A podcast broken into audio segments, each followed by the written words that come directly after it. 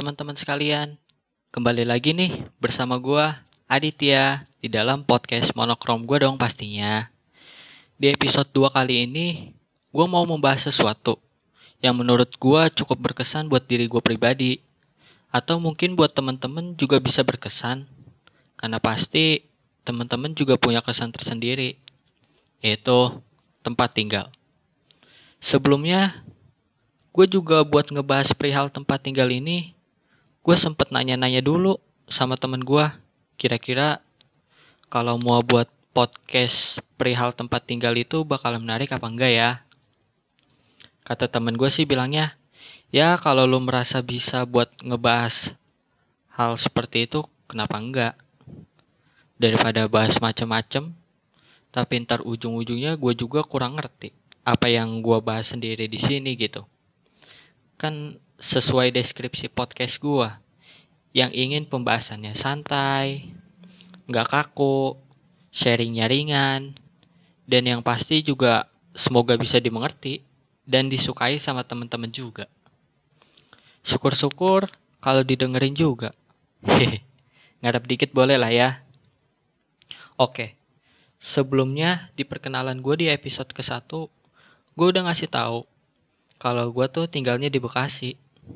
Tapi sebenarnya gue juga bukan orang Bekasi asli sih. Gue ini kelahiran Jakarta. Ya meskipun tergolong jaraknya masih deket gitulah. Tapi menurut gue tempat satu sama tempat yang lainnya pasti berbeda. Entah dari sisi kondisinya, sisi sosialnya, atau yang lain lagi deh yang males gue bahasnya satu-satu. Ya begitu. Gue lahir di Jakarta, tapi tinggalnya di Bekasi. Ya di sana hitung-hitung numpang lahir doang. tapi sekitar 2 atau 3 tahun gitu gue lupa. Keluarga gue pada pindah di sini. Karena mungkin biar tinggalnya nggak jauh-jauh dari nenek kakek gue. Atau biasa gue panggil mbah. Karena udah terbiasa juga sih dari dulu manggilnya gitu di Jawa. udah udahlah gak penting juga kan bahas gituan doang. Lanjut sampai mana kita tadi? Oh iya. Gue bisa dibilang cukup lama tinggal di Bekasi. Jadi banyak kesan juga selama gue tinggal di sini. Dari gue kecil udah di sini sampai sekarang ya gue juga masih betah gitu di sini. Belum pengen pindah-pindah tempat lain gitu. Tapi pernah sih waktu itu kan karena gue juga udah lulus sekolah. Terus lanjut kerja. Terus kan kerjaan gue juga pindah-pindah. Otomatis tinggalnya pindah juga. Pernah juga waktu itu ya belum lama sih gue dipindahin tempat kerjanya yang jaraknya lumayan jauh. Gue tinggal di sana selama beberapa bulan sih sebelum gue balik lagi ke sini. Ya meskipun tempatnya bisa dibilang nyaman, suasananya enak, tapi kalau emang dasarnya nggak bisa jauh dari tempat yang biasanya ya emang kesannya malah beda gitu. Ya soalnya gimana ya, gue udah lama tinggal di Bekasi, jadi udah bisa menyesuaikan gitu sama kondisi di sini juga kan. Nah di sana tuh mungkin karena gue belum terlalu lama sih ya, jadi belum terlalu menyesuaikan kali kesehariannya, orang-orangnya juga. Padahal niat gue tuh selepas lulus sekolah pengen coba ke tempat lain gitu. Pengen nyoba mandiri kan, bebas ngapain aja. Yang kadang kalau kita ngelakuin sesuatu di sini kadang gak dibolehin kan gitu. Tapi pas gue udah ngerasain ya, ternyata apa? Gak seenak yang dibayangkan gitu.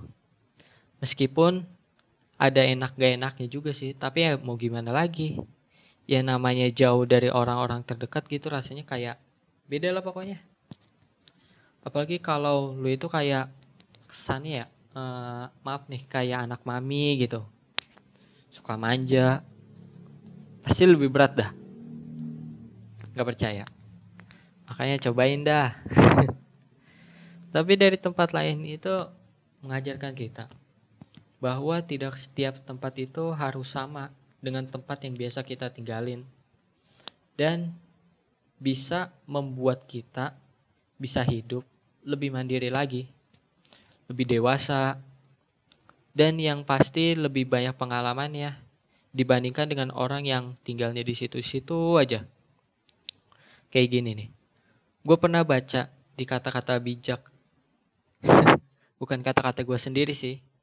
Yaitu setiap tempat yang didatangi pasti mengajarkan sesuatu. Gimana? Keren kan?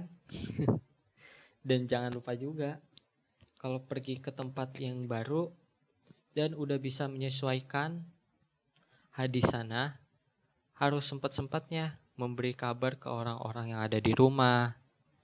Karena bagaimanapun juga, di mana kita merindukan mereka, pasti di situ juga mereka merindukan kita juga.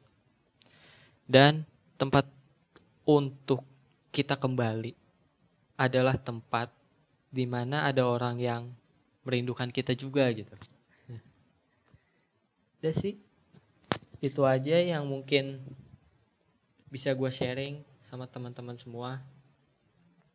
Semoga dengan gue podcast kali ini bisa membuat teman-teman bisa lebih memahami arti dari tempat tinggal itu sendiri. Oh iya, barangkali teman-teman ada yang mau silaturahmi sama gue, silakan aja kok. Tapi jangan dadakan ya. Ya soalnya kan gue bukan tukang tahu bulat. Dan sampai berjumpa lagi di podcast gua episode yang selanjutnya. Dadah.